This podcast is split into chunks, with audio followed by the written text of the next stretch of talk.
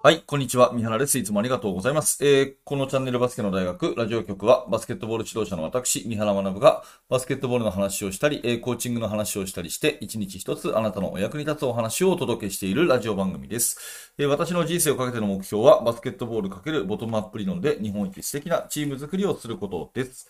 2023年の4月20日、20日ですね、木曜日になりました。今日も聞いていただいてありがとうございます。えー、今日のテーマはですね、土壇場に強い選手を育てる3つの方法ということで、えー、これは結論から言うとですね、えー、自分に自信を持つと、自分に自信を持つということになるのですが、えー、まあ3つということはですね、1つ目はフォームが正しいということと、2つ目は日常生活がしっかりしている。そして3つ目が自分に自信があるというですね、まあここのあたりを作ると、あの非常にこう、競った試合、えー、土壇場で活躍できる、そんな選手が育つんじゃないかなというお話になります。えー、こんな記事が出ていました。NBA の初代クラッチ王は、キングスのフォックスと土壇場での底力を評価されるということで、まあ、NBA にはですね、いろんな個人賞がありますよね。え、まあ、MVP だとか、得点王とか、リバウンド王とかね。うん。で、これがですね、えー、今回は、あの、土壇場で一番強い選手を決める、まあ、クラッチプレイヤー賞というのが新設されたそうです。クラッチプレイヤーオブザイヤーというのが新設されたということですね。で、これについて、えー、初代の栄冠に輝いたのは、あの、サクラメントキングスのガード、えー、のフォックス選手だったということなんですね。まあ、クラッチタイムとか言い方をしますけれども、本当にこう、競った場面、えー、土壇場、っていうことでですね、えー、言われているクラッチタイムということですが、まあもともと、これは、あの、元レイカーズのジェリー・ウエストっていう選手が、まあ、NBA のロゴになってるね、ドリブルをついてるマークになってる選手ですけれども、まあ、あの選手がですね、ミスタークラッチって言われるぐらい土壇場に強かったんですね。本当に逆転シュートといえば、もう、ジェリー・ウエストが打つというのが、もうはっきり誰もが分かってるけど絶対入れるみたいなね、そういう選手がいたので、まあそのミスター・クラッチの名前をそのまま、えー、冠についているということになります。で、まあ今回キングスはもう NBA が好きな方ならですね、えー、お分かりの通り、もう大躍進のシーズンで、17年ぶりに第3シードとしてですね、えープレイオフにも出てますし、えー、現在もウォリアーズとの激戦の中ですね、このホックスは大活躍をしていると。特にもう、あの、土壇場でのスリーポイントシュートを、まあ、次々と得点というところで、まあ、その強さが認められて、え今回初受賞ということですね。で、これ面白いなと思って、えー、まあ、その土壇場のクラッチ力っていうのを評価っていうのは、これ面白いなと思ってですね。まあ、あの、今日はそんな話題をしたんですけども、まあ私が今までいろいろ高校生見てきてですね、やっぱりその練習では、まあ調子はいいけれども、うん。なんかこう、今一つ本番に弱いという子っているんですよね。で、逆にこう練習では、まあ目立たないんだけれども、淡々としてるんだけども、それと同じ、それからその練習の時以上の力をですね、試合のそういう場面で発揮するっていう子が、まあやっぱりいるので、この辺の違いは何かなということで、もうこれはね、永遠のテーマなんですが、今現在で私が思うことっていうのが、あのー、この3つというのをお話しします。で、1つ目はですね、バスケット的な話で言うと、まずフォームが正しいということですよね。えー、まあ、ディフェンスの姿勢にしてもですね、えシュートの姿勢にしても、ドリブルの姿勢にしてもですね、まあ、基本的な、あの、スキル、基本的なフォームというのがあるわけで、で、それに対して、やっぱり基本に忠実にやってるかどうかっていうところですね。えー、まあ、自己流の形でいくとですね、ディフェンスだったらやっぱり疲労が溜まり、それからファールが増え、えー、やっぱりこれ土壇場で強い選手にならないと。で、一番最たるはシュートで、やっぱりここ一番のシュート。ね、これ決めたら同点、逆転のフリースロー。なんていうのはですね、もう日頃の練習の賜物でしかないわけで、えー、正しいフォームが体にちゃんととこう染み込んでいるかどうかっていうのが全てということですね。だから、あのまあ、ある意味で素直にですね、人の教えを聞き、それから、あの自分の悪いところをですね、え、受け入れて、ちゃんとこう直すということが日頃からできている人が、やっぱり正しいフォームでプレイできるということになるので、この辺も素直さって意味がすごく重要になってくるのかなというふうに思います。まあ、え、結果的にですね、成果として、え、シュートフォームとか、ディフェンスの フォームとか、そういうフォームが正しいという選手が、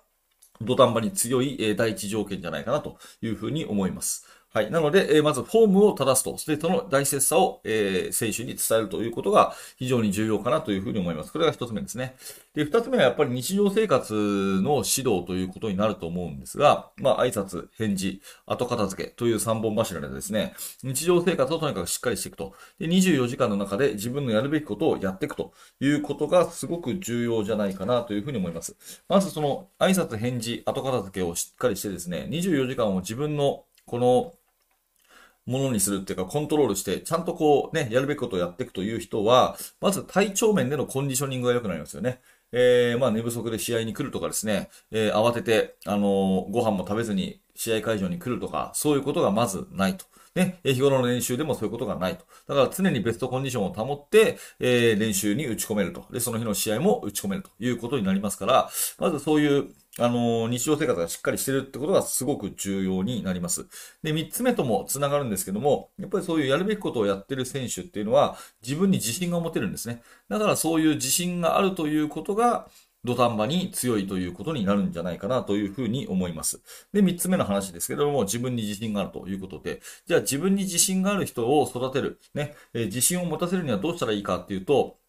まあ、私なりの今の回答はですね、小さな自己決定を多くしていくと。小さな小さな自己決定を多くしていく。自分で決めるっていう体験をたくさんさせてあげるっていう、ここが一番大事なんじゃないかなというふうに思うんですね。あの、まあ、よく言われるのは、自信をつけるには結果を出すことだというふうに言うんですけど、その結果を出すっていうのって、まあ、大事なんですけれども、そこにこう、依存してですね、自信っていうものを育てていくと結構危ういんですよね。結果が出なかった時に当然こう心が折れてしまうし、その結果ってもうなんか他、ね、相手チームの出来とかですね、他の環境とかですね、まあ偶然的な要素もあるので自分でコントロールできないことも多いので、まあそこになんかこう成長を委ねるっていうのは私はちょっと、えー危ういかなというふうに思っていて、だったら自分でコントロールできるところで自信でつけさせられないかなって思った時に、一つ、まあ私の中で答えとしてるのは、小さな自己決定。ね。えー小さなっていうのが結構重要で、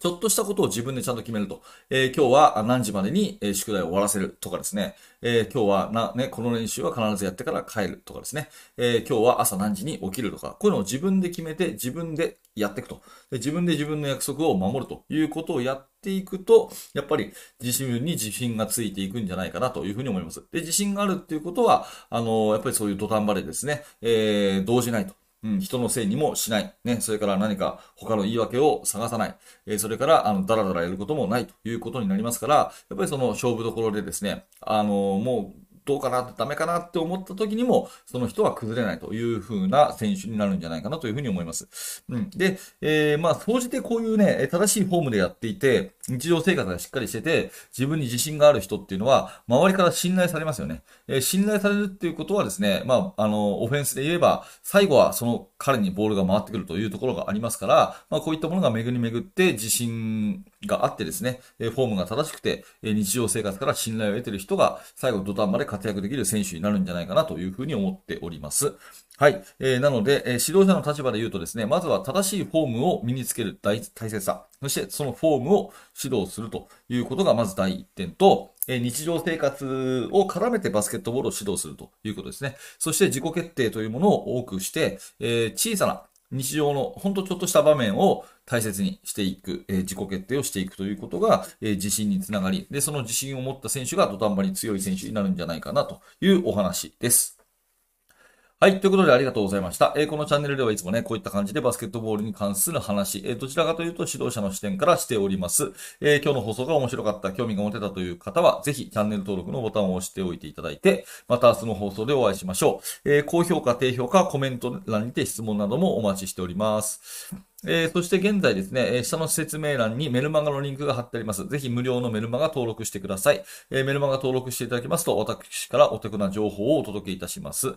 えーそしてメルマガももう登録していると、ラジオも聞いているという方はですね、えーぜひ YouTube メンバーシップの方で、えーバスケの大学研究室に入ってください。えー研究室入っていただきますと、えー私のですね、えー現在進行形で手掛けている最新のチーム作りについて、えーえー有益な記事を投稿しております。また、月に1回ですね、Facebook の方で参加していただきますますと、月に1回の、えーオンライン勉強会も開催してますので、えーぜひそちらの方も覗いてみてください。はい、最後までありがとうございました。三原学でした。それではまた。